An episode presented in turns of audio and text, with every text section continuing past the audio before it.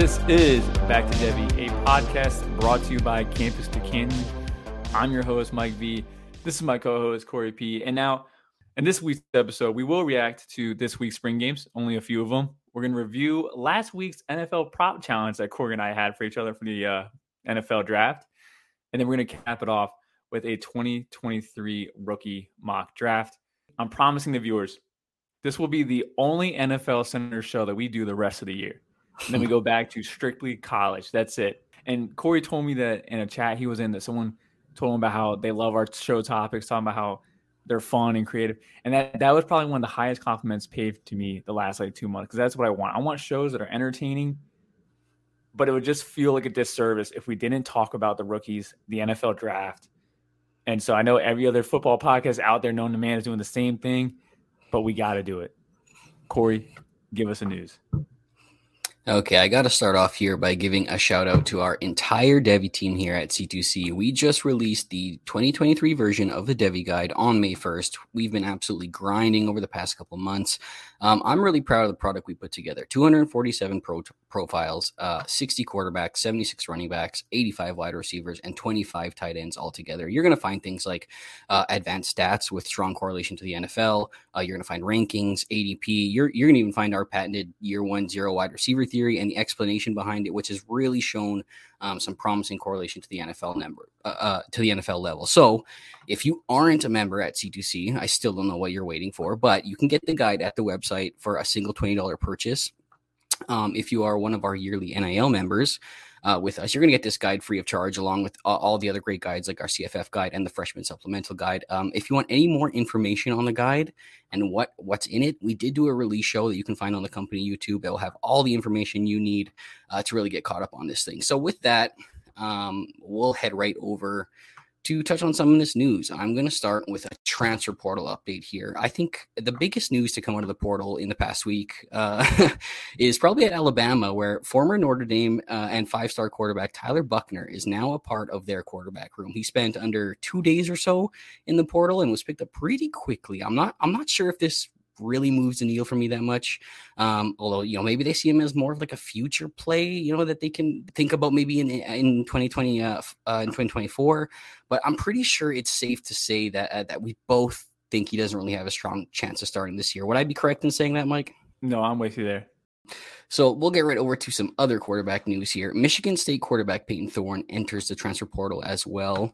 Um, looks like it's going to be Noah Kim or Katin Houser there for right now. But I just really just wanted to mention this because maybe it gives a little bit more opportunity to our guy Sam Leavitt as well once he gets there in the summer because this is a pretty wide open room right now. They haven't really committed to anybody right now, so maybe there, there's a little chance there he can make some noise. Probably not, but just something to look out for anyways. We'll head over to the running backs where we have Notre Dame running back Logan Diggs has entered the portal. He's going to be leaving that backfield open for Audric Estime now. Um, you know, we might see a little bit of Jeremiyah Love. J- uh, Jadarian Price had a nice preseason last year. Um, they really like that Payne kid over there too. I can't remember his first name, so it's really going to be kind of a muddled uh, backfield over there. Heading over to Nebraska as well, running back Ajay Allen, who uh, was a freshman last year, kind of sort of breaking out before breaking his collarbone early into the season. He just entered the portal as well to get out of the muddy looking backfield there. Moving on to West Virginia, where running back Tony Mathis Jr. has entered the portal. And this is less news about him and more about him leaving the backfield open to CJ Donaldson now. Really interesting tight end convert that we've gone over a bunch of times. Continues to just break big play after big play after converting to running back at 6'2, 240 pounds. Really wasn't sure where he stood on the depth chart. I mean, we hoped obviously that he was the guy. We thought he was going to be the guy, but this kind of just solidifies it now, right? Hmm, um, Corey, we had, knew he was the guy. He won that yeah. job last year. We all knew he was the guy. Yeah, we knew he was the guy, but at least this kind of reaffirms that, you know, we can feel good about where we've been having him ranked all this time. Um, moving on uh, you might have missed it last week when we broke the news uh, in the middle of our show, but former Houston running back Alton McCaskill is in the portal as well. He's said to be looking at Florida, Arizona State, or Colorado, all of which I don't like as much as I like the Houston situation. But I guess we'll see what happens with with these teams. But uh, I'm just not loving the situations there. Florida, very crowded backfield. Arizona State, kind of going through a lot of turnover there. Maybe that was probably the one place I'd like the best. In Colorado, I just think they're going to be a bad team this year because because uh, they're going to be adjusting to this Power Five level now. They're just going to get beaten down. I don't know if there's going to be a lot of room for running. So so tough to see him succeeding in in, in uh, any at least Florida and Colorado. So Arizona State, let's hope he lands there. Um, at wide receiver, I just want to give a mention to UTSA wide receiver uh, Zakhari Frank- Franklin, who has been an uber productive wide receiver in the G5. He enters the portal, probably looking for a chance to hop into the Power Five. So maybe a guy that can kind of sneak into the back end of the draft right there with a nice season in the Power Five. And former Notre Dame wide receiver Lorenzo Styles has transferred to Ohio State and will be playing defensive back. You won't even find his name in our guide anymore. We decided to remove him uh, after the transfer and the switch to defense. Um, and once again, guys, make sure you're following everything C2C to keep up with all the latest news, the podcast feed, uh, the YouTube feed. Hit those like and subscribe buttons and let us help you win your leagues. Let's go over to the spring games. There's only really two to know here. We're talking about Maryland and Oregon. I'm going to start off with Maryland because that's the only one that I watched personally. Um, and I wish I could have those 10 minutes of my life back. I'll tell you that. so I only watched the first half. Um, it was just hard to watch. It was a very, um, it was Maryland football. I don't know how else to say it. It was so bland. Josh Gattis is there, and man, was his was his impact felt as a viewer all over again. So um, to start off, uh, the tight end that was really involved here was uh. I hope I'm saying that correctly. I believe he was the Memphis tight end. So. Is that correct? Um, you check that out for me while I, while I talk more about Maryland. Uh, and the first team offense, I uh, just wanted to know this because they had a lot of transfers come in. Um, there's a lot of guys that we think have Devy potential there. Like there are, they have a few guys on the radar. Um, but the starting lineup was uh, Jeshaun Jones, who kind of took off last year a little bit towards the end as a fifth year senior. Um, Tai Felton, and then Kaden Prather, the transfer from West Virginia. And then also with the first team, but they rotated in was Tyrese Chambers, transfer from Florida International, and then um, Octavian Smith, uh, second year player. Big fan of him. Uh, but as far as like what wide receiver was number one, I, there wasn't. They kind of rotated. There really there wasn't like a solid wide for one in that offense. Uh, probably your safe bet is Jeshaun uh, Jones, I believe. But Prather looked decent at times. It was like kind of poor cameras, but like I didn't want to give Corey's been trying to not Corey, excuse me. Austin's been trying to throw water on the fire that we're stroking for for Kaden Prather. There was at times it looked like he was running through cement. Now Maryland has much more athletic DBs than probably what he went up against at WVU. Uh, there was a couple times he didn't really get separation, but then he also made some nice plays too. Um, I'm gonna let Corey talk more about Kaden Prather though. Yeah, I would say that he didn't do anything like super eye popping uh, on the day, but he was targeted quite a bit. Um, I thought he showed some nice release moves at the line of scrimmage. We, have talked about that before, how we've kind of seen that that release package grow year to year. I think we saw I saw a little bit of it in this game as well. You were talking about the camera angle. I totally actually agree with that because he played so far on the outside. He was actually out of the screen a bunch, so it was hard to watch him on a snap to snap basis like I would have well liked to, to, to, to kind of see how he was doing here. But either way, um, still didn't really do anything. Had a couple chances at some other some nice balls, but again, this offense was just really off. Um, for most of the day. I will say though, your boy Octavian Smith uh, actually yeah. rotated in with the first team quite a bit throughout the game. Uh, made that nice sideline catch where he just almost got that touchdown in the back of the end zone as well. He mainly worked out of the slot, but it was nice to see him kind of rotating in and out of the uh, out of the first team there. Yeah, and that sideline grab too. Like he, there's some great body adjustment type catches he made. One of them was out of bounds though, so it's really unfortunate. But to see him get the first team reps, which he was kind of already working his way into the first team end of last year, it's just nice to see the development, and we'll see how this year goes for them. And then when the third and fourth string QBs came on, I actually don't think I stuck around for four string. By the way, I, I, really I have that. I have that note right here. My thing. I once I got to third and fourth string quarterbacks, the game was almost unwatchable. Like balls were just not yeah. getting completed. There were sacks. Nobody was reading the field properly. Like it really looked like a messy offense. And if anybody knows Josh Gattis coming from Michigan, uh, Miami last year, like really bland offenses that that he's been around for the last couple years. So hoping that that's not going to be the case here at Maryland. But this game was not was not very pretty for it.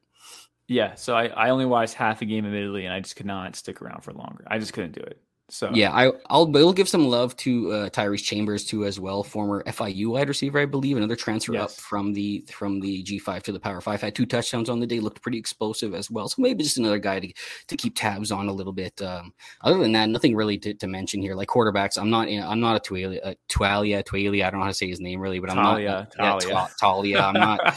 I don't know. I'm not a Talia guy. I don't think he has an NFL arm. Um, I actually thought Billy Edwards, uh, the backup, he had the better arm, but he was in like wildly inaccurate on the day for most of the day, except for like yeah. a, like a touchdown pass it, it, late on in the game. But really, just there's not much here. Roman Hemby, the running back, I kind of like, but the, these games are not suited for the running backs to really excel. Yeah, I thought the running game was rough, like yeah. just to, to anyone running behind. Like no one really got it going. I didn't really yeah. see any big chunk plays yet that I can remember. So it feels like the quarterback room is like the discount version of LSU, you know, where Talia is a really big discount version of Jayden Daniels and um, the second string guy, I can't remember his name, was like this town Garrett. Edwards, yeah.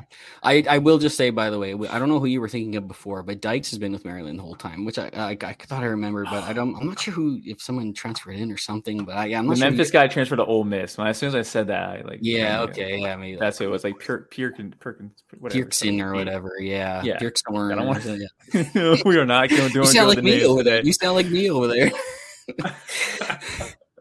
let's let's head on over to Oregon yeah, so I, I, watched this game. Um, actually watched it today this morning and took a lot of notes on it.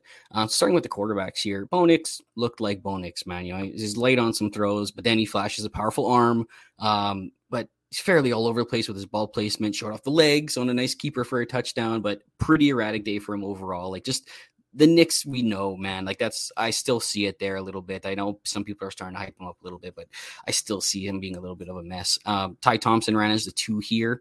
Um, he had a couple moments with some nice deep balls, uh, drove down the field a little bit, but generally looked like pretty underwhelming, like he has for most of his career. I think most people here are probably interested in how freshman quarterback Austin Novosad looked. He got some pretty good playing time in this game.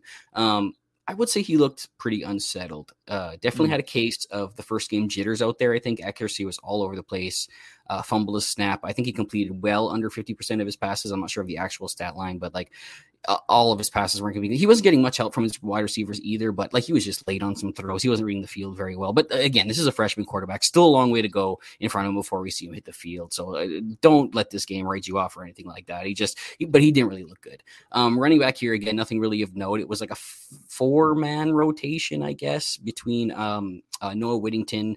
Uh, which was surprising that he was actually seemed like he was with the first team. I'm not sure why. They're Bucky Irving starting with the second team, and then Jordan James and freshman running back Dante Dowdell actually got a lot of run in this game. Who the recruiting services liked uh, a lot more than us here at C2C.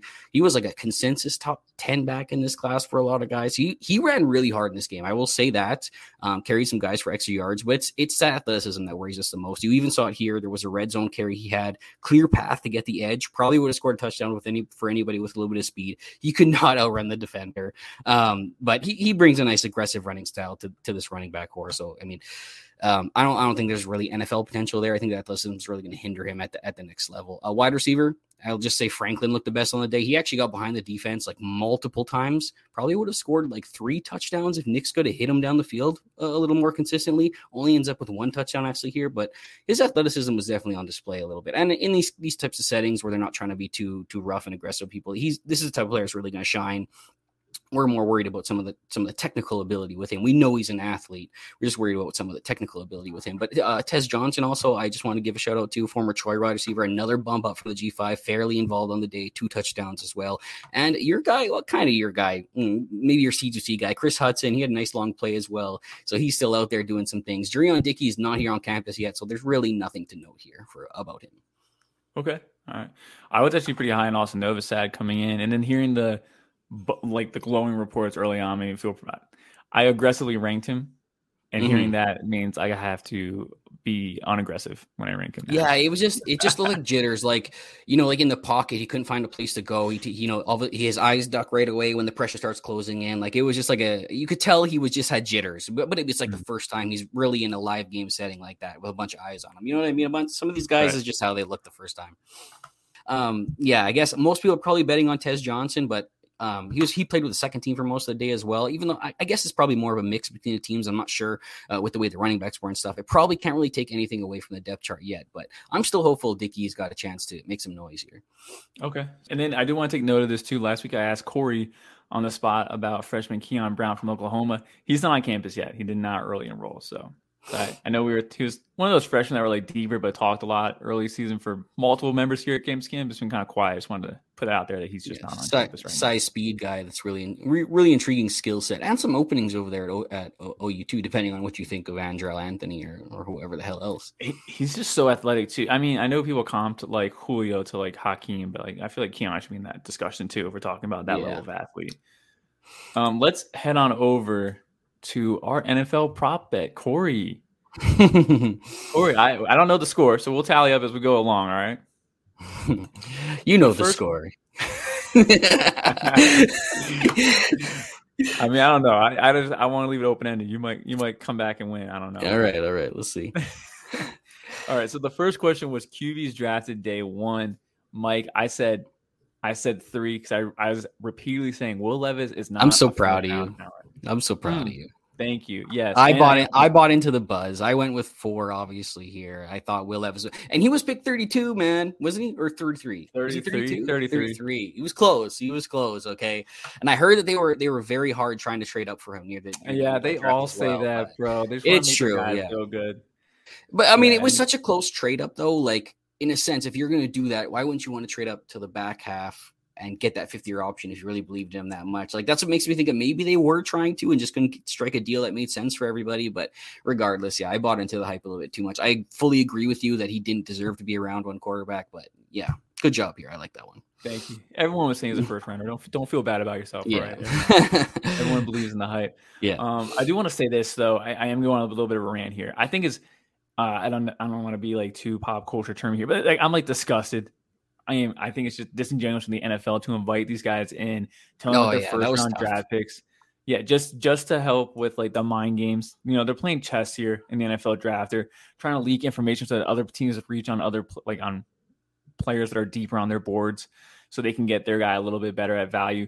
It's just it's terrible, dude. I feel bad for Will Yeah. Levis, even though like he went in the second round. The camera had to keep flipping to him. He has to keep his he had to keep his emotions in check, keep cool the whole time, while teams that are teams keep going by him. And then I want to say it was Schefter like tweeted out who he actually visited, and it was like eight of the top fifteen teams wanted like visited him. Yeah. You know, and and and clearly he was there. Clearly he personally believed he was a first round draft pick. Some teams told him like, "Hey, we're really interested in you. We want to take you in the first. I mean, he had to have had some sort of information that told him he was going to be a first round pick, or else he probably wouldn't have showed up.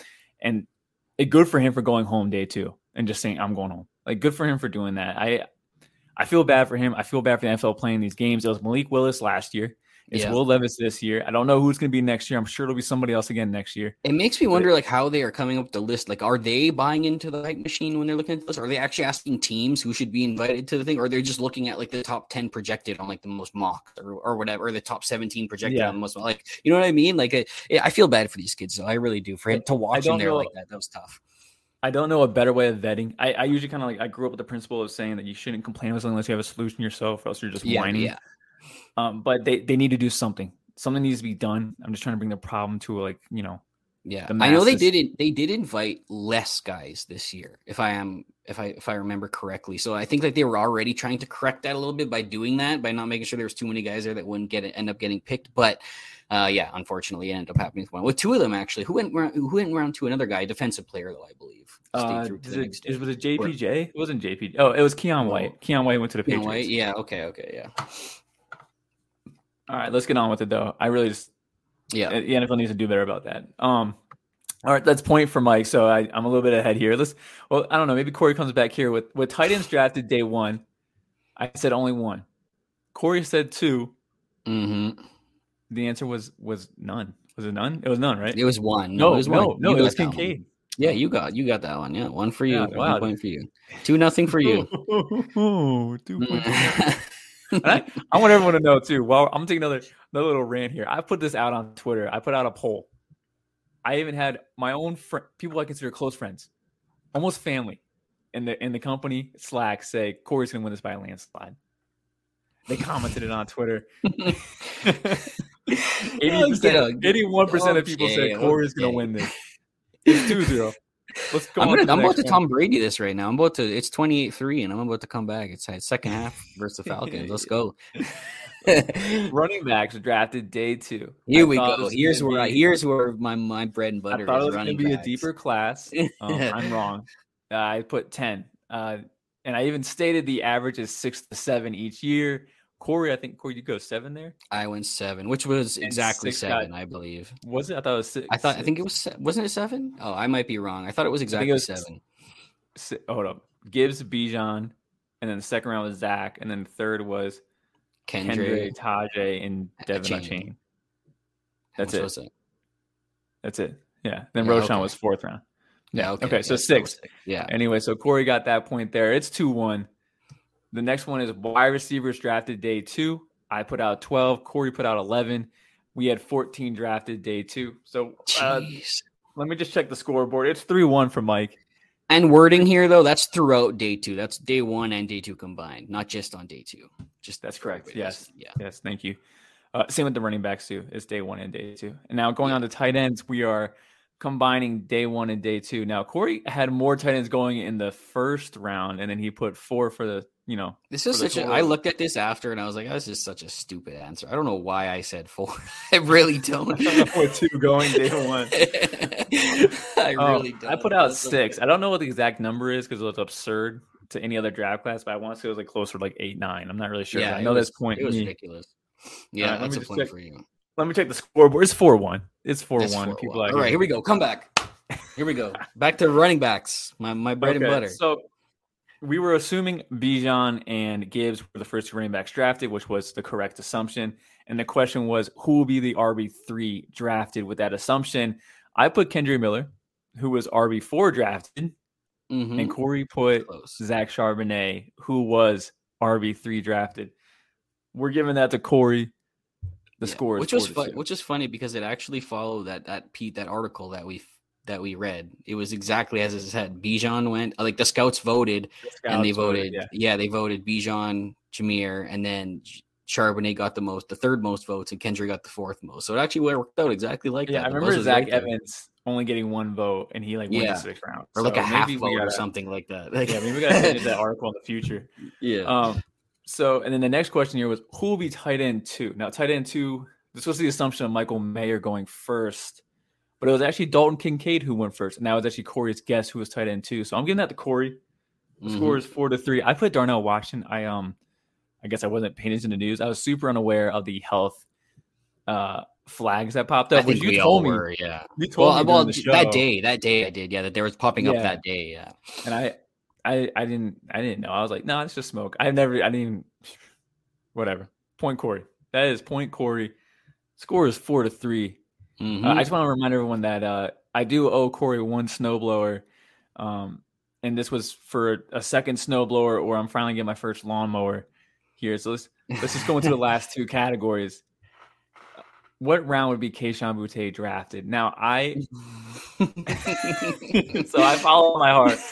And I I like I, I looked for for confirmation bias, you know. So I went to National Mock Draft Database to see where he was going, and like a lot of people still had him going in the third.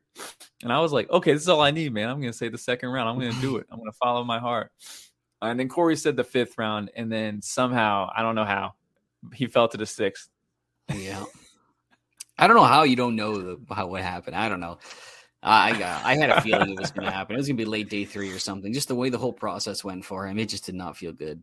It's just I think as a community, I'm fast to fade players, but I feel like I need to fade them even harder now because every single guy that had red flags in their profile, best believe they dropped. Like yeah. NFL teams aren't taking the risk on it.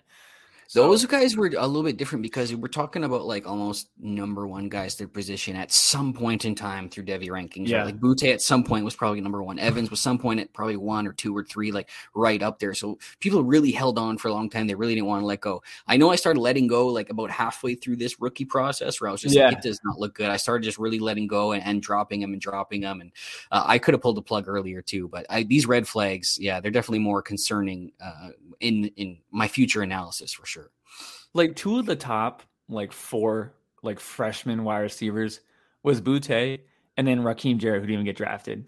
Yeah, like those guys t- felt like both kind of like slam dunk picks like after their first year.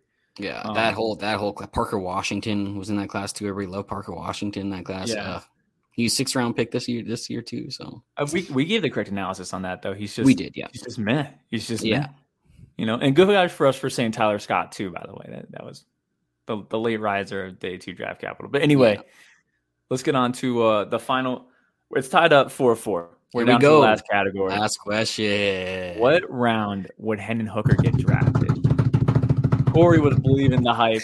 He said, well, everyone's saying it's a first round talent, even though he only reads half the field, which he knows. He knows he only reads half the field. Yeah. But I said the third round, and sure enough, he fell to the third round. So let it be known that Mike said fourth round, and I was nice enough to let him bump it up to the third round. So yes. this one, this one's gonna have a little bit of a an asterisk by it, but we'll give and, it we'll give it to Mike here. He yeah, he wins one. Well, he gets his first lawnmower.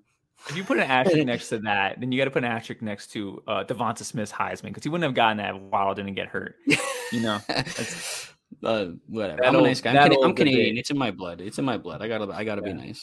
All right, let me get that zero turn. All right, I want one of those zero turn ones. Yeah. yeah. All right, I'll get you. I'll get you the uh, the nice um, 360. You take your hands right off it. It'll turn for you and just step back. You know, well, as long as I get the, as long as I get the snowblower with the drive, because I don't want to be pushing against the snow. That's just hard. Okay.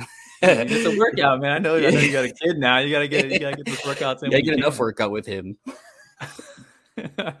I meant physical, not mental. You know. Yeah, okay. Yeah, it's physical too. Believe me. You know how much floors off I do with with moves and stuff. Okay. we gotta check your vertical out. yeah.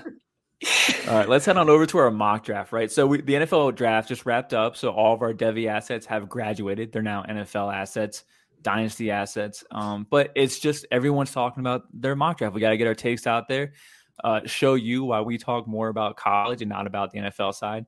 So Corey had the first overall pick last week. He was kind enough to let me do it.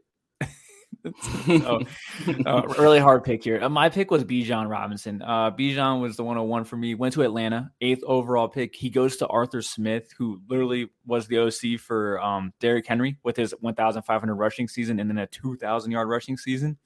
That offense is passing offense. The Falcons' passing offense is still trying to find its identity.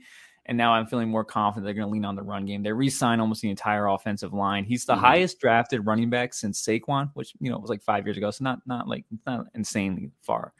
But for a position that everyone's saying is getting devalued, to have a running back get drafted in the eighth just speaks volume to the usage that they're trying to give him. I mean, Tyler Allgeier had a thousand yards as like a rookie, and Bijan is well, he's no Tyler Allgeier. No, I'm just playing. Bijan is definitely way better than Tyler Allgeier. So um, I'm feeling good about this. I think he's a stud. I think he's a locked in. He's probably he's probably RB one by the time the season kicks off. With all honesty, and then he's probably going to put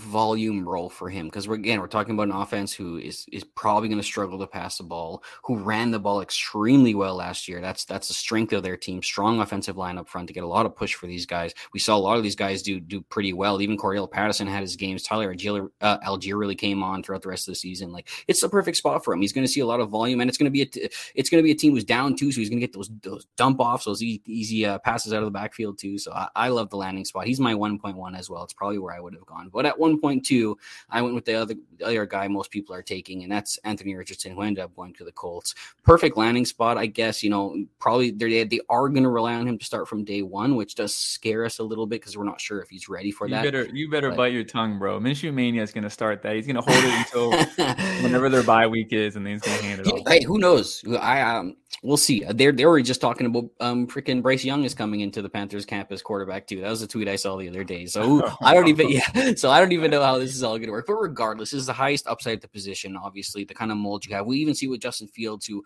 when he struggled as a passer early in his career, he still was a fantasy asset because of those legs. And even last year, wasn't the greatest passer, but was a was a really good asset because of his legs. J- Jalen Hurts was the same way early in his career. That's kind of the, the path I could see for Anthony Richardson while he keeps developing the pass and they, they build the offense around him. So 102 here is Anthony Richardson.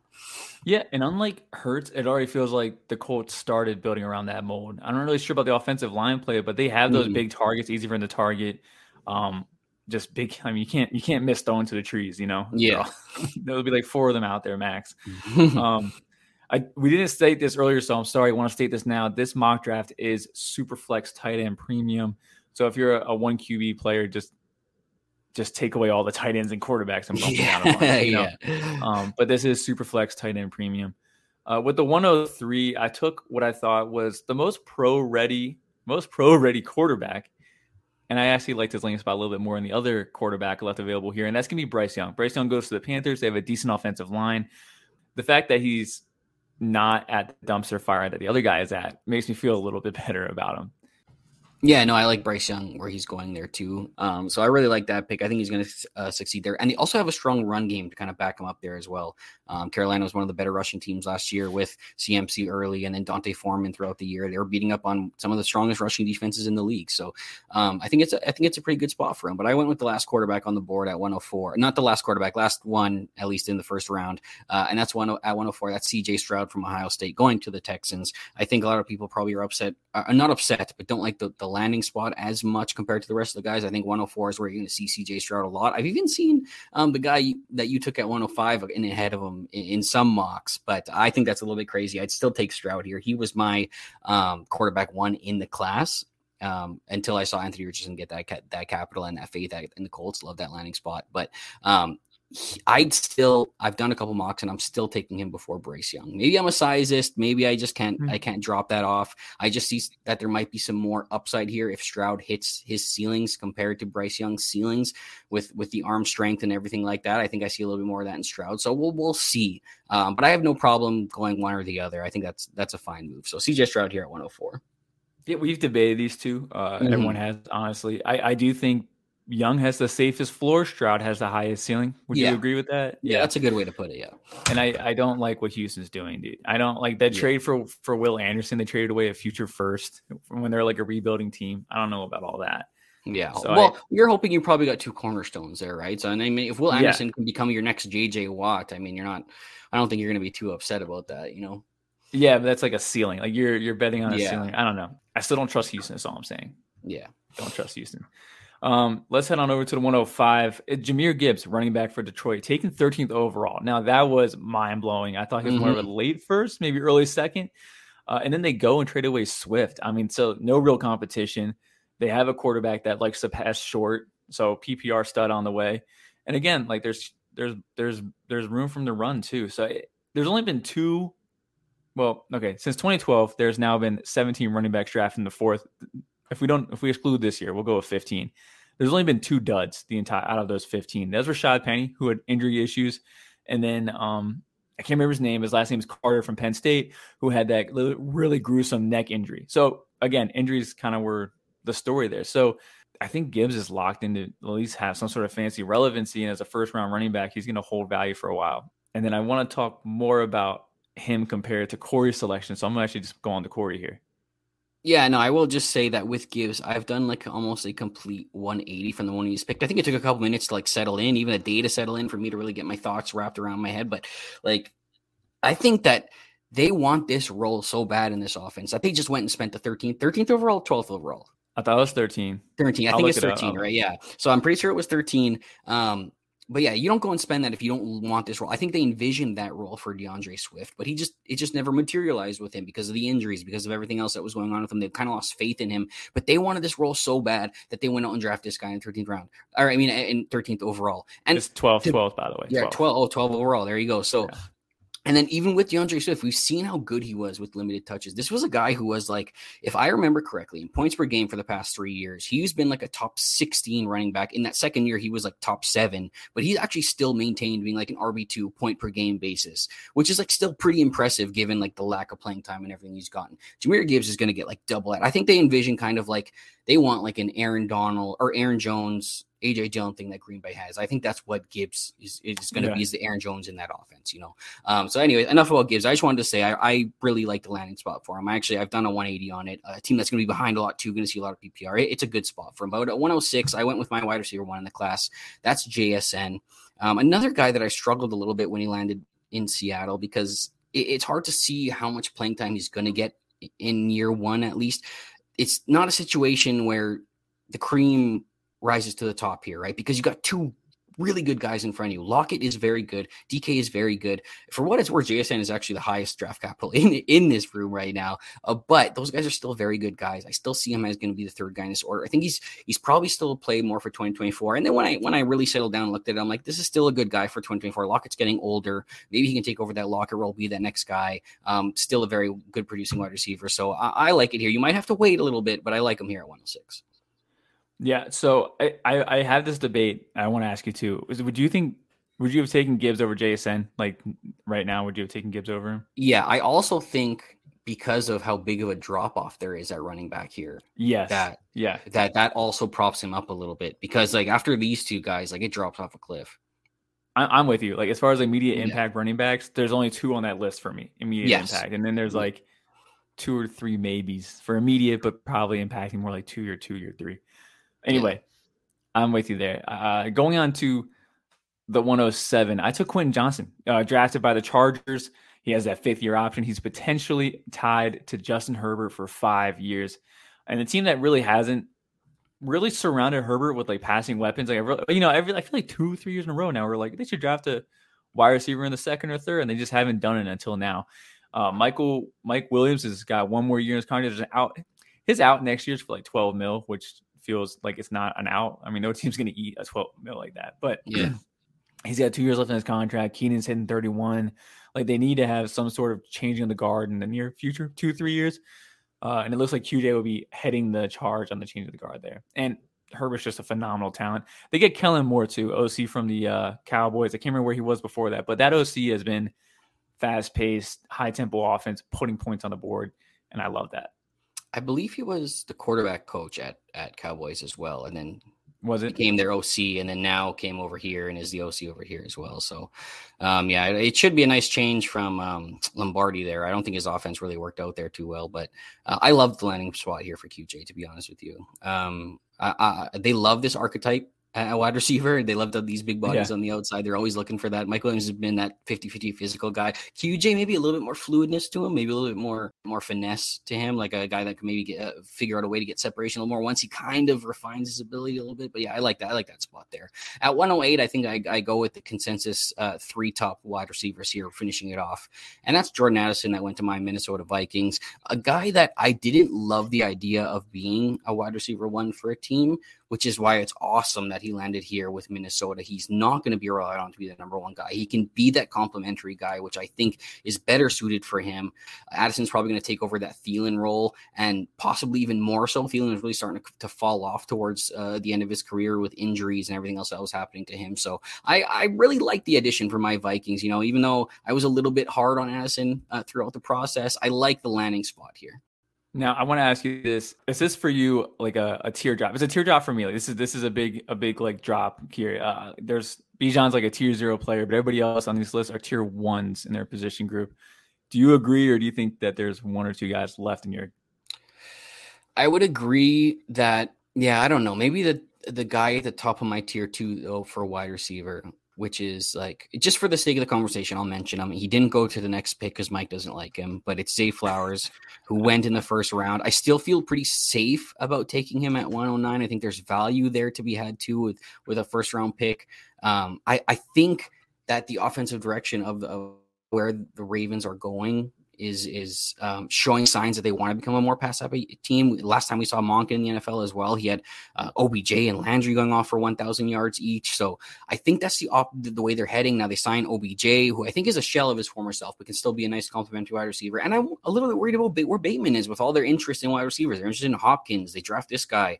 Uh, Bateman's coming off the Lisfranc as well. We haven't really heard much about it. So um, maybe Zay Flowers are really thinking about relying on him for a lot of stuff. So I'm still comfortable with him slipping him in here at least at 109. And then it's a huge, it's a pretty big drop off for me. Yeah, I wasn't high on him. We'll talk about him in a sec, though. At the 109, yeah, I, I took running back Kendre Miller, who was my RB3 the whole process. He was the fourth running back off the board, but he goes to the Saints. Uh, Alvin Kamara's now dealing with his legal issues, which also feels a little dis- disingenuous by the NFL for, for the record. But he's now dealing with his legal issues of that fight in Las Vegas. Um, he's going to be missing time. I mean, he should be missing time. Be surprised if he didn't. He was getting less efficient as a runner, and now that might just be the the you know the Sean Payton leaving. The offense looks pretty terrible. Uh, the whole team looks pretty terrible. They're trying to find their identity. They still are trying to find their identity. I think we'll find out this year kind of how their trajectory is going to be as a program in the next two or three years. And it looks like Kendre is going to be the changing of the guard here. Taking the early third, he has a complete skill set. He has that workhorse size that you want. He can have he can do it all. The only real question mark in his profile is his passing ability because they just didn't do that at TCU. I mean, Max Duggan at least definitely didn't do it. He was trying to sling that all the time to QJ downfield. So Kendre Miller here is my RB three. I scoop him up, and I'm feeling pretty good about early involvement. Alvin Kamara is probably going to come back at some point in time, but I believe ultimately the reins of will be handed off to Kendre probably by year two, maybe year three. Yeah, and one of the youngest backs in the class, right? Like even if he's yes. looking towards his next contract, he's only going to be what 23 when he's going to be looking at, or 24 24 24, 24 I guess yeah when he's going to be looking at the next contract which is still pretty young in the, in the eyes of, of a running back so and that that type um, of stuff matters in dynasty you know it saying? does when you, yeah. like when you do like those trades and you're like oh Najee's already 26 like what you know like yeah he's not I think he's 25 but you know it, it matters when you're like trading later on down the road Yeah, so at 110, I did go as a Flowers, but I stated my case when we were talking about it there. So I'll kick it to you. You want to state your case about why you don't think he deserves to be in that, that tier? I didn't like him to begin with. I thought he's kind of Yeah, soft. We, we yeah, kind of yeah. did his player profile a week ago. We talked about him as a player, but he goes to, I think, a terrible offense. I, I, I mean, Mhm. Lamar's only thrown over 3,500 yards once. Now, the counterpoint is Jalen Hurts just only threw 3,700 yards, and Jalen Hurts threw to like probably 80% target share to like three dudes combined. I just don't know if that's how this offense is going to be run. Mark Andrews is very clearly going to be the top target in that offense for the future and like the near and far future. And then it's going to be, you know, will Bateman bounce back from injury? He was also a first round pick, supposed to be super talented. I don't know. I don't know what his usage is. And I don't really think Lamar has taken a step forward as far as being a passer goes. So I'm not I'm not confident the pie is big enough for more than one guy. I'm just a little bit worried about volume and I didn't like his skill set to begin with. Yeah, I think that's probably the big thing is maybe you're just resistant on on trying to move. him. Of course, I was always a little bit higher on him than you throughout the process. Seeing him get the first round draft capital gave me some reassurance. I I'll be honest, I never thought he was going to be a first round pick from the day I drafted him in Devy. Always thought he was more of a day two guy, more of a little complimentary wide receiver. But the NFL clearly saw him as a little bit differently. Like throughout the entire process, everybody was talking about him differently. And he, for what it's worth, he really acted as a, as a top wide receiver there at Boston College. He did everything that was act uh, that was asked of a top wide receiver in an offense. So I'm not giving it out of the realm of uh, uh, uh, of possible possibility that Zay Flowers is his new Marquise Brown, maybe a little bit more fancy. You know what I mean? A guy who who maybe is going to be a little bit better on screens and stuff. Where Marquise was a little bit more of a of a, of a stretch player. Um, so I don't know. Maybe I can see that in, also in this offense. Maybe I'm trying to pin things together too much. Maybe I'm just holding on to a guy I like too much too. But um, he is the- he is the one guy I'll still slip in there at 109. So why don't you give us your 111? I, I do look at stuff between two and three years windows, like across the board. That's how I like to plan my leagues. Like if I'm rebuilding, you got to be rebuilding within two years or three years. Otherwise, you're just not doing it right. Yeah, with the 111, I took Zach Charbonnet, running back, second round draft pick, going to Seattle. A bit of a head scratcher of a choice. Really didn't understand why Seattle did it. Now his skill set is probably like almost polar opposite of Kendre, or not Kendre, excuse me, of um Kenneth Walker the third. Mhm. Uh, Ken, Kenneth Walker III is dynamic in the open field. He is not a great pass blocker. Zach Charbonnet can pass block. Ken, uh, I think Kenneth Walker's not great at power. He's not the worst one, but he's not great at power. Zach Charbonnet is great at power. Um, as far as receiving, I think both of them need to prove a little bit more on their receiving ability, but both these skill sets kind of fit together, and I'm really curious about how they're going to be used. Now, looking historically, there have been a few running back duos that were both RB ones, like uh, Alvin and Mark Ingram. I, I can't really think of anything others, but there's there's been few here and there, and so I'm probably banking on these guys. If these guys both stay healthy, they're going to be cannibalizing each other's upside. If one goes down, though, the other one becomes a league winner. So this is a conundrum. Yeah, with with him, I'm actually surprised a little bit that you took him here. Um, which is it's actually fine because I think the next running back you took is the guy that everybody th- is going to be placing here for the for the most part in this spot. But I have been when I've been doing mocks, I've had to be the value police on Zach Charbonnet, man, because I'm not letting him fall to like the mid second or some some dumb, some dumb shit like that. Like his talent level deserves to be taken here. Still, he was still got the good draft capital and like you said, I think the last sentence you said there is the important part to me because the type of skill that he has, if anything were to happen to Kenneth Walker, Charbonnet is going to skyrocket because we know the talent that's there. It's not just some bum where just like, oh, well, now he gets a chance. Let's see what happens. Like, no, we know Yeah. he steps in, he's going to be awesome. Like that he could really lead this offense. So I like that that point that you made there about that. Um, I, I have a tough time with the spot still. And the other thing here is it's like, so if we think they're going to be this heavy ass running team and go with these two guys, now what happens to all the passing we were hoping with JSN and the DK? JSN. Yeah. I, I, Lockett's like 30, 31. He's kind of hitting the cliff, but still, like, true, yeah. It's Yeah. it's hard to see what they're gonna. And then Geno Smith is he gonna turn back into a pumpkin like we've seen for the rest of his career? Is he still gonna be good? Like it's it's there's it's a little bit ambiguous around the whole situation, but uh, I still like Charbonnet a lot on talent. This is a bet on talent, not so much on situation thing here, which is something you you got to do every once in a while. yeah. Um, so so at 112, tight end premium here.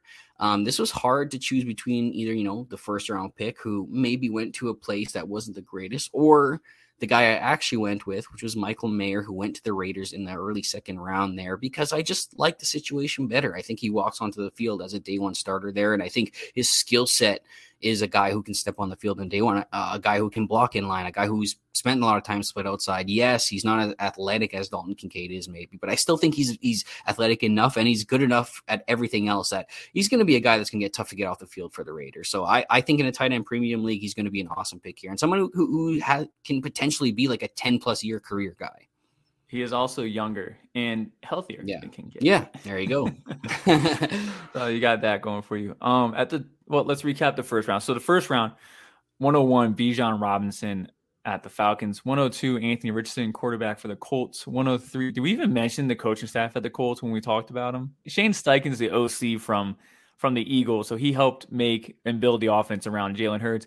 Now he gets a guy that's toolsier, better, prospect than Hurts is. It's a match made. It's a match made in heaven. That's all yeah. I'm saying. 103 quarterback Bryce Young for the Panthers. 104 quarterback CJ Stroud for the Houston Texans. 105 running back Jahmyr Gibbs for the Lions. 106 JSN wide receiver for the Seattle Seahawks. 107 QJ wide receiver for the Chargers. 108 Jordan Addison wide receiver for the Vikings. The 109 I took Kendre Miller running back for the Saints. At the 110, uh, Corey put Zay Flowers from the Ravens, wide receiver for the Ravens. 111, Zach Charbonnet, running back for the Seahawks. And at the 112, our first tight end off the board, Michael Mayer, going to the Raiders. All right, let me open it up now. 201. I selected uh, De'Von Achane, running back for the Miami Dolphins here. I've been pretty um low. I've been pretty mm-hmm. low on him uh, throughout the whole process. There's just there's just not many undersized running backs that are fantasy relevant. Now you can point to like, oh, what about LeSean McCoy? That was like 15 years ago. Okay. 15 years ago, running backs were slow. They were just brick walls, and everyone was like worried about stopping the run down the middle. And then OCs were like, well, what if we just went around the wall? You know, like I mean, so that's that's what happened. That's how the NFL transitioned 15 years ago or 10 years ago, really. Achane lands with one of the most creative young coaches out there who is using the speed of his wide receivers to just absolutely demolish uh, defenses, and they just add even more speed to the running back room.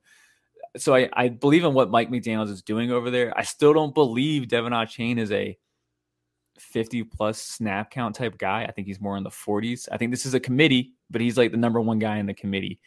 And that's why I have him here in the second and not in the first. Yeah, he seems to be the guy that everybody's propping up into that spot that you took Charbonnet at. Um, which like I think with the case here, one of the things that we constantly said about Achane through the process was he was kind of going to be landing spot dependent. He had to land somewhere properly where someone was going to use him right. Don't expect this guy to run up the middle 15 times a game and whatever. Like, like no, you got to use him in creative ways and use him. And we got that right. We got that with this landing spot. It was literally the perfect landing spot. There's an opening. Um, it's a it's a OC who's it, with his time in San Fran, wasn't afraid to use lighter backs, um, loved to use guys' speed, design offense towards speed like that. This was really the perfect landing spot for him. So if you were a believer, you got no reason to hop off. He should be all the way up there for you. And I'm flipping around a little bit. I I like him here at 201. I think I would take him back at the first, to be honest. I might go over Charbonnet, I think a little bit. There, there's um, there's an argument there for sure. If yeah. someone did that, I wouldn't I wouldn't be roasting them in the chat or anything like that. Yeah, you know, both guys are looking at a committee, I guess, right? Unless somebody gets injured or something. So, yeah, yeah, yeah. Um. Anyways, two hundred two. I almost did this one just to just to get just because I knew you wanted them, but that's okay.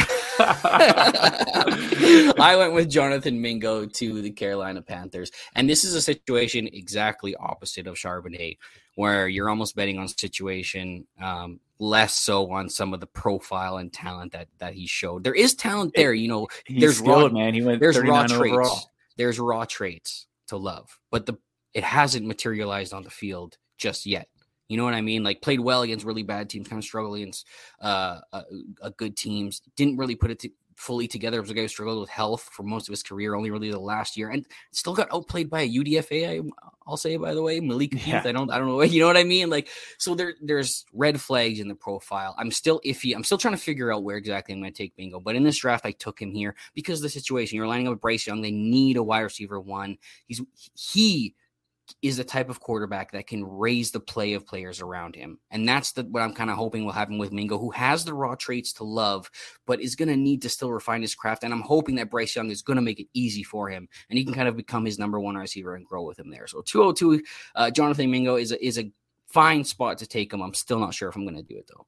Did you see the Mingo quote after he got drafted? I didn't know. You kind of just hit it there. I don't. You know, he said he wants to make Bryce Young's life easy. Oh, make okay, his life yeah. easy. Yeah. Anyway, um, no, I, I think everything Corey said was right. I can't, I can't address the disappearing acts in his production profile. I mean, I watched the mm. film and I, I still don't like understand why he's just not productive sometimes. And he has some concentration drops too, which is a little bit frustrating. But in the off season, me and me and Barnabas Lee, our, our NFL team lead, went to Mobile for the Senior Bowl. And I don't no one else was talking about him the way we were talking about him. He had quick feet for his size. He like won every single 1v1 rep. And uh, he goes to a room with just absolutely no competition. So there's definitely some risk here. And I know me and Corey talked about this behind scenes before the show. The whole second round just feels like reaches. And then you get to like the late mm. second, you're like, now we're hitting values. But like the whole early and mid second feels just kind of gross because I, I, would have loved to have Mingo like mid to late second feels more appropriate. Yes. Yeah. Uh, let's go on to the 203 here. Uh, I went with the team that can't evaluate uh, wide receiver talent. I took Rashee Rice. Perfect. with the Chiefs, yeah, yeah, another second rounder. So Skyy Moore still on the team. They still don't have a one. Uh, writing my profiles uh, in the offseason, I thought Rashee Rice profiled as a wide receiver two, three, not as a number one. No one on that offense profiles as a one. They still got Kelce, so I guess you can say he's the one. Yeah. Um, I think we had late second last week, which I would 100% agree with. By the way, that he's more of a late second as far mm, as I think he might have been crept in third. I think I might took him early third. Yeah. So yeah. this this feels like a bit of reach, but second round draft capital. The whole time I thought he was more like early third, but I've always mentioned late second as well too. But I think he's a zone eater. So gotta love the team, love the situation, and the players. Okay. yeah, I think like I think like my baseline expectation with this kind of capital at least is like I'm hoping for like maybe what Juju Smith Schuster gave you last year, which like what really wasn't much, but at least it was like a, a role in this offense. I just don't know if I see him as being anything more than like that because 80 receptions they, for 900 yards, something ridiculous. Yeah, like, like that's kind of like what I can like. What what else is the wide receiver one off in, this offense going to do unless you're Tyreek Hill and streaking down the field 50 for 50 yards yeah, on the field and, and catching a yeah. bomb from Mahomes, right? Like it's not the way this this offense really functions that much. But yeah, um, Another one kind of similar to my last pick with Mingo, where we're kind of betting on situation. But at 204, I am going to go with Superflex League. I'm going with the borderline first round quarterback. I think I think this is a good I think this is a good area for him, I guess. Like mid second, if you're a guy who hasn't taken a quarterback yet, you need a quarterback. Um, he's in a good decent situation there. You know, I don't know how long Titans are going to stay committed to Tannehill. I think he's out the door sooner than later. I think Will Levis is the future plan. And he'll be a guy who can sit behind, like we said. We didn't want him to walk into a place where he had to start right away. We, we mm-hmm. did not think he's field ready. At least now he gets to come in, sit, learn uh, from NFL behind, coaches. Yeah, yeah, he's gonna learn behind Malik Willis. Oh, the quarterback from last yeah. year, right? Yeah. If, any, if anything, I hope that should just tell you what they think about Malik Willis. I think I think he's a done asset. So hopefully, no one's holding a hope for that. But anyways, two hundred oh four here, super flex league. Give me Will Levis. Yeah, I um I mean, second round pick in the rookie draft, second round pick in the NFL draft. He was yeah. the first round pick in both just not too long ago. Anyway, yeah. At the 205, I take the first tight end draft in NFL night. Dalton Kincaid. He's a pretty good receiver. He really was. He was fun to watch at Utah. I think it was like his fifth year though to put it together. Obviously, there's back injury concerns too, um, but they need someone to operate over the middle. I I did go back and I should say back and forth. There was like one comment back and forth with Austin because I'm a huge Khalil Shakir fan. And I think he really stepped up in the slot. But if we're just following draft capital, common sense would say Dalton Kincaid is the guy they want to operate in the middle. Da- Dawson Knox mm-hmm. is there though. He hasn't really been. Dawson Knox is a fine tight end, but he hasn't like finished higher than tight end 17. So I'm a little bit worried that I'm I'm worried that Josh Allen won't target the tight end. It's not really his forte. Um, but we'll see. Um, but I'm taking tight end one that was drafted Dalton Kincaid in 205, which I feel like I feel like that's the latest you may see him go in actual rookie drafts.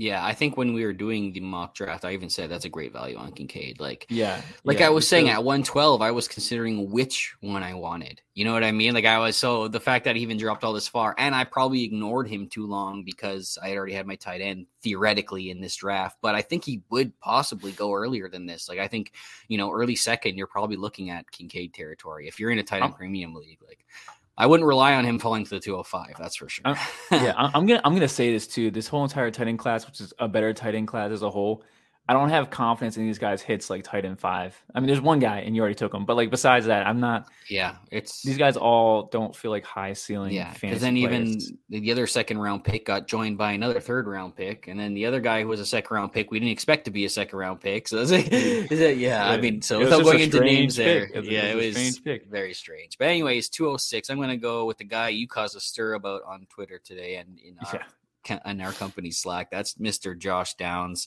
Um, I think he's going to be a great fit over there with with uh, Anthony Richardson. I think that there's a, there's a spot open for him, obviously, with the Twin Towers on the outside with Pierce and Pittman.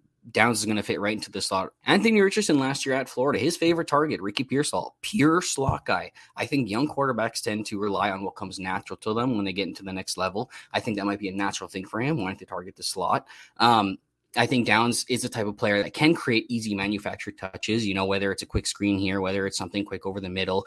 Um, so I, I, think that he walks in as the second best option in this team. I think good NFL coaches design offenses around the strengths of their players, and Josh Downs is a strength on this team compared to the rest of the wide receiver core there. So he would be a fool not to not not to game plan around him the last fantasy relevant third round wide receiver was four years ago. And the third round has just been a death sentence, and people will be like, "Well, we'll go with talent." That. Well, but apparently the NFL didn't think he was talented. We're also even talking about, well, he's small. I think that's the biggest problem here. But we're also talking about the second round. We were just talking about how many reaches we felt were in the second round. Yeah, you know what yeah. I mean? Like we felt like all those guys are reaches. It like, and I Josh Downs felt so. I'm not ready to give up on that talent. I don't. This draft was just very weird to me, and I'm not. I mean, I'm he, not following no no third round trend for this one. he he fits. He fits like there's. They don't have a dynamic slot, and they haven't for years. Yeah. So he definitely fills a role for them, like 100. percent Like he should be in starting lineups. I just don't know how relevant he's gonna be. That I would rather pick guys that I want to trade for value later. It's just a terrible. I hate this class. I really yeah. don't like it anymore. I love the top. I don't like the middle, and I love the back end, but I don't yeah. like the middle of this class. Uh, I'm going to go on to the 207 though. 207, I took uh, running back Tank Bigsby. We'll address a bet I had with Matt Bruning here in a few picks because I'm sure he's like screaming after I just said that. Yeah. Tank Bigsby at the 207, running back going.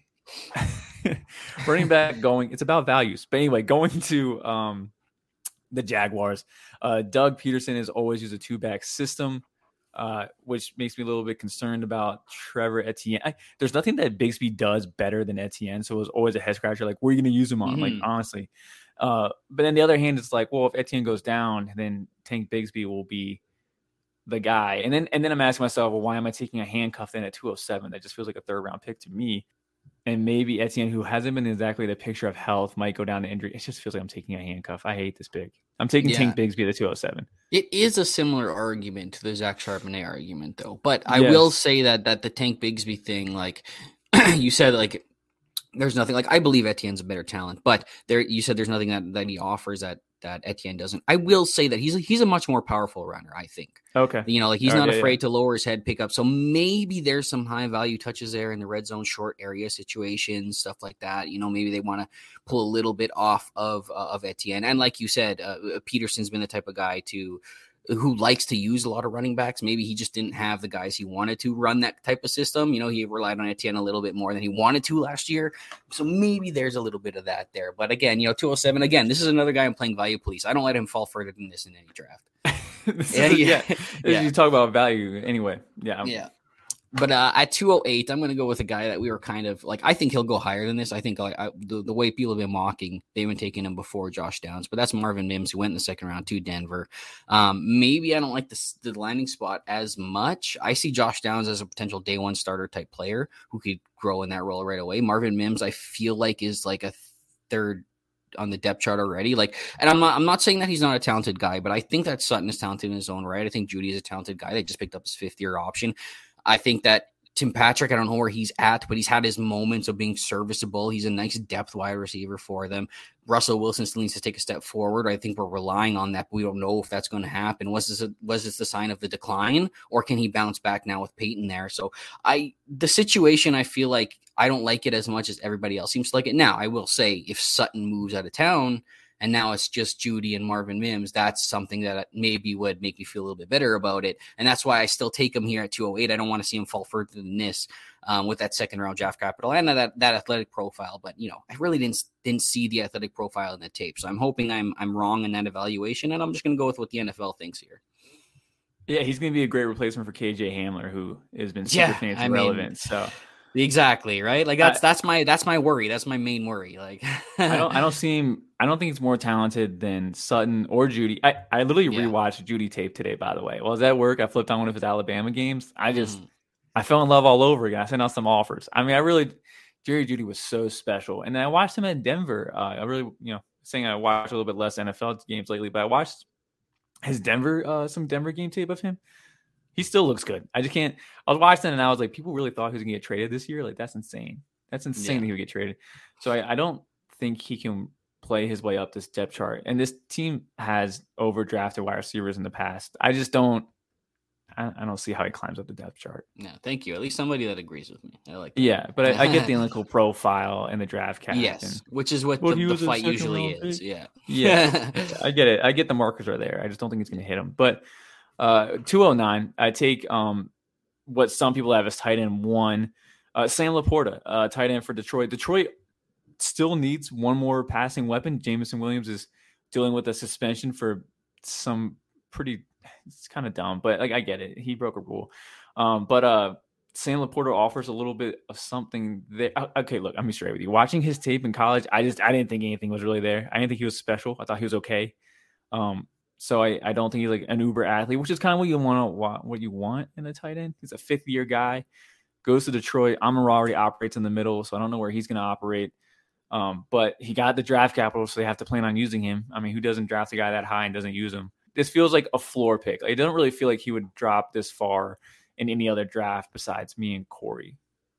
Yeah, I mean, um, I mean, for what it's worth, I get, I'll give myself a little pat on the back, which I don't do that often. But mm-hmm. um, mid round risers article I did last year, I had Sam LaPorta in it because I did think he showed some interesting things. There was some other hits in there. Kendre Miller was in there as well. I was actually I, I enjoyed the the hits that came from that article. But but either way, Sam LaPorta was one of the guys that was in there because the way Iowa used him, you know, it was a very a non-functioning passing offense. But the one guy that did function in this offense was Sam LaPorta as like the main guy. He's led the team the past two years as the lead tight end. They would split him out wide. They would split him in the slot. He did everything, and then he tested pretty good too. Which is, I think he ran like a four or five like that. So he actually did have a little bit of athleticism too. Maybe I didn't see it as much like you did, but then again, I don't know how much tight end tape I actually watched. So or Iowa games. I mean, like how much Iowa was I really watching this year? Probably not that much. So um, yeah, either way. Um, but again, Detroit didn't really use the tight ends too much either. So We'll, we'll, see how that goes. 210, anyways. Let's let's move on here. I'm going with Cedric Tillman, a guy that I like throughout the process. I like the landing spot more than some people will will, will say. Um, Amari Cooper, I think, has an outlet next year, or his contract is actually done next year apparently uh, I was talking to Matt Bruning who says that um, they they might re-sign him. There's been talks about re-signing him. I don't know. Either way, Cedric Tillman being hooked up here with Deshaun Watson, if he can break into this into this lineup. But I think he fits more that mold of the guy on the outside. I think he could be a potential replacement. And I like being hooked up with um, I was I, I almost said DeShone Kizer, but Deshaun Watson for the long haul here because I don't think they're going to be moving on. And I do expect to bounce back for Deshaun Watson uh, as well. So I like Cedric Tillman to the Browns, and at two ten, I feel like that's an okay spot. Sorry, I was looking up Amari Cooper's contract. He's a he's a UDFA in 2025 because I was going to come in here and be like, will Cedric Tillman ever be the wide receiver one in that offense? No. And then my next concern is is the Browns are just rotating OCs, and I've yet to feel confident about any of the OCs they bring in. Uh, so we'll have to see if if Deshaun Watson can really look like his own self, and then I feel pretty good about Tillman because Tillman offers a skill set they don't have in that offense, which we talked on yeah. the NFL live show. They just don't have a big body guy. They have like field stretchers and then technicians. They don't really have the big body guy. Um, at the 211, I take the last uh, quarterback. I take Hendon Hooker, drafted in the early third by the Lions. We've um, been harsh on him for the system that he plays in in college, right? He's a system QB. Well, Detroit Lions are a system type of type of offense too. I don't. I think he could be groomed to take over from Jared Goff. Now, I'm not super confident that that'll happen, but I don't see this team losing like they used to in the past anymore. I think this team is a not like a Super Bowl contender, but I think they're going to be a middle of the pack team now for rising the near team. future. They're a rising team. Yeah, yeah, So so either they're going to wait for a quarterback to fall, like like a Mac Jones fell to like pick 15. Uh, I, I think their days of drafting a franchise QB, like a high end franchise QB, are kind of past them. They're going to have to shoot from deep here. And I think that's what Hendon Hooker is shooting from deep. So I, he's going to be the backup here. Jared Goff has been fine and serviceable. I'm really taking a a guy that's kind of a handcuff. He he was considered a first round QB by plenty of people in the space, so I feel like he could be someone you flip for value, not not too hard either. I think you can flip him pretty easily.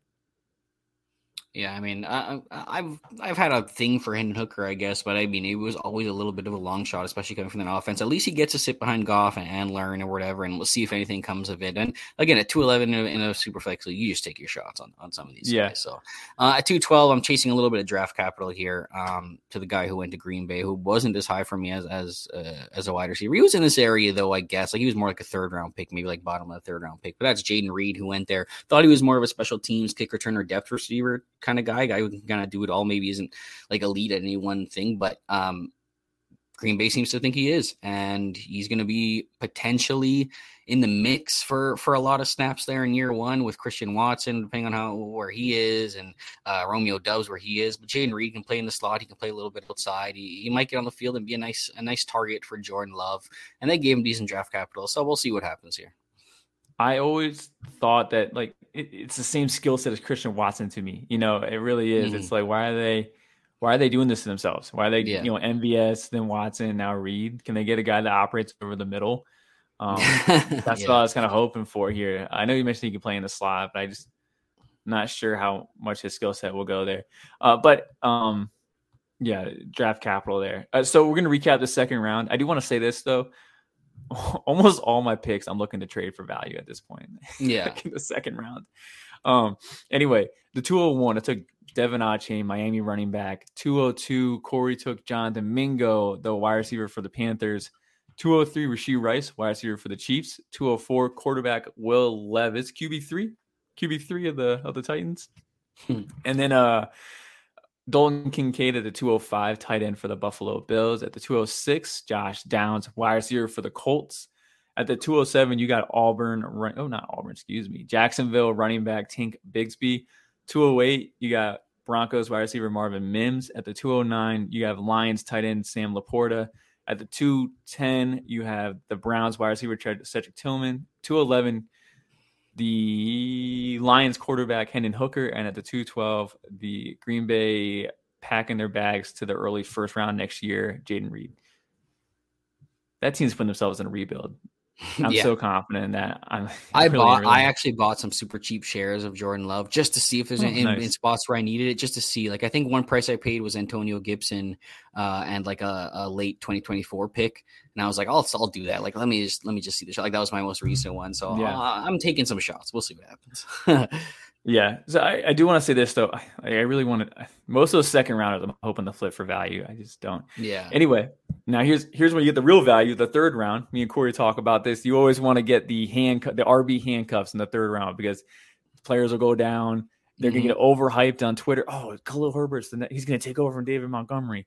Hasn't happened yet. It might, but this is where you flip those guys for value or those handcuffs. They get overhyped. And I'm taking I'm taking Tyjae Spears, running back for the Titans. I mean, I took too many Titan players. Uh Tyjae Spears, running back for the Titans. He's gonna fill in for Dontrell Hilliard just great. Um hmm. the King, the King Derrick Henry has every year people are like, well, age is gonna catch up to him, he's gonna slow down. He's not so far. I don't understand it. He's just built different. I'm so tired of doubting him. I, I don't I think this is such a parallel. I know Corey made this joke on Twitter. Gotta give him the credit for this it's such a parallel to Darrynton Evans, who was also drafted in the third round like four years ago. He was also comped to Alvin Kamara the same way Tyjae Spears was. Medicals came out saying that Tyjae doesn't even have an ACL in one of his knees, which I don't I don't even understand. Like I don't comprehend that sentence, but it can't be a positive. So um I think he's a fine player. I think he's more of a pass catching running back. I always have. I still do, even with the landing spot. Um, but 301 Tyjae Spears, and the minute someone hypes him up, I'm sending him out for second round picks in the 2024 draft. I was super surprised you took Tyjae Spears, especially at 302 when I went with Roschon Johnson, uh, uh, who went to the Bears. But I mean, we were just having a conversation in the chat that that Mike wanted to take Roschon Johnson over Tank Bigsby. I think in your RB ranking article, do you rank him above Tank Bigsby? I think I crumbled when I flipped him. I really do. You crumbled, I had, eh? I had to rewrite it. The the the um WordPress ate my article. I, I was so upset about oh. it, dude. Oh. Yeah, upset. so so um, I thought I thought you'd really go with Roschon Johnson here. Either way, I don't really like any either of these two guys. I I'm a noted Roschon Johnson uh, hater a little bit, I guess. Like I just do don't think, see it there, but do you think he can beat Khalil Herbert? That's the question. Do you think he can beat I don't, Khalil Herbert? No, I don't. Oh, all right. I mean, I feel like they're the same profile. Do you think? I think they're the same profile guy. No, like, I, like no, no. But Roschon is like a big, clunky power back. Like that's what yeah. he strikes me as. With some awkward athletic moves on tape, which is yes, he's he's very awkward. That's what I think of him as. There, there's yeah. flashes there for sure. I don't know how many can, how he can do those things consistently because no I haven't seen it. Yeah, I haven't no seen burst, those things. Gets away with it. Gets away with it with no burst. He's a special teams guy and a very good locker room guy. Okay, the reason I take him here in 302 is because yes, there is an avenue, and yes, I will. Uh, there is a path here. They're they're changing of the guard at the running back right now. They're going to be relying on Khalil Herbert, who has looked great in the times that we've seen him take over from Montgomery when Montgomery's been injured, but still there is some ambiguity here. And in the third round, you know, at least Roschon Johnson has the size. He has a decent athletic profile, nothing like super good. He's got the power. He can at least, you know, get ahead of guys. You know, maybe he's a little more Jordan Howard. I don't even know. I think Jordan Howard is even a better mover than Joe Roschon Johnson, to be honest with you. Um, oh my god! so Roschon Johnson here at 302. I'll just, I'll just, you know, hopefully everybody else is right and I'm wrong. Uh, he's been Herbert's been efficient. I'm gonna say that it's not mm-hmm. like he mm-hmm. has a bunch of games over 100 yards. He has one against Houston. Um, not that he's had like the main workload either too often, but I don't know. I don't. I guess I don't think he's. I think Roschon can win the job, and if he does, I think Roschon's like a one year production window guy. The same way I talk about Allgeier who I picked up in the late second a lot of times, got to use him for my run, and then I'm shipping him off. And this season, I'm like, oh, a rookie running back with a thousand yards. You guys don't want him for a second, you know, like that's that's how you have to treat some of these running backs, and that's how I would treat Roschon. I think Roschon does have one good year of production in him. I don't think it's more than that. I think it's one, and like that's it. So in the third round, I love that pick. And we're talking about tank splitting or being a backup. Like that's not one year production, but I got one year out of Roschon, probably. I think. I think I do.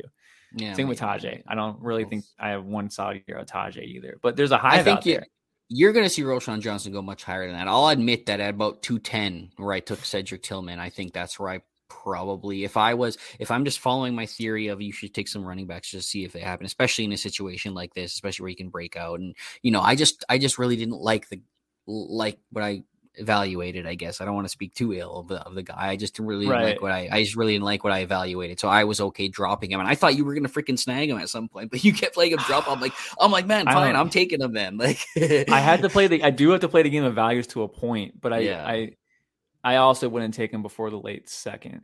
Yeah, I, I just I kept on not liking your picks, dude. I like I didn't I wasn't gonna take Marvin Mims. I wasn't gonna take I like. Took the, you really... took all the other guys. I didn't. You took all my. we switched so, roles. I yeah, took all the running backs. You took all the. I didn't. I didn't want to take all these guys. yeah. there's like there's five wide receivers, and then I'm going all the running backs before the third round, and like that's it. Yeah. Um. Yeah. Okay. So moving on though, uh, to the 303. I took the second round tight end Luke Musgrave going to the Green Bay. Green Bay, who I just said doesn't have a guy in the operate in the middle. Luke Musgrave is very athletic. The issue is that he can't stay healthy. He's played four years in college. And I think he's only played for 18 games total uh, when he's been healthy. So he's he's injury prone. But as far as like the most dynamic athlete at tight end, he's certainly you know top one or two on that list in this draft class. So there's a certain hole there. There's a certain uh, athletic ability with Luke Musgrave. We just haven't seen him put it together because of injuries, not really because of talent. So at the 303, I took Luke Musgrave. Yeah, there's at least a situation there. But of course, I mean, we'll talk about them soon here, close enough. But of course, they go and take another one around later. And now we've got like this Hayden Hurst, Mark Andrews thing where we're kind of just trying to wonder who's going to be the guy that's going to stick. And in that case, it was Mark Andrews, the later guy. So kind of leaves that opening in people's minds like, was it going to be Tucker here or is it going to be Luke Musgrave? I don't know. But either way, I, I avoided the position. I went 304. I went with the guy that a lot of people thought were going to be, was going to be a first round talent. Didn't end up going. So super proud of the NFL. They, they continue to surprise me, by the way. I will just say for the NFL. Dropped Malik Willis, uh, who he said was not a first round pick. Dropped Will Levis, who he said was not a first round pick. Dropped Jalin Hyatt, who he said was not a first round pick. So I will applaud them for, for doing that.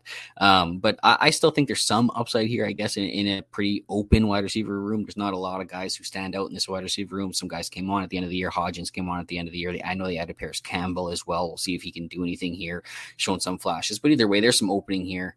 Um, so uh, I'll take Jalin Hyatt here at 304 and just see if he can break out here.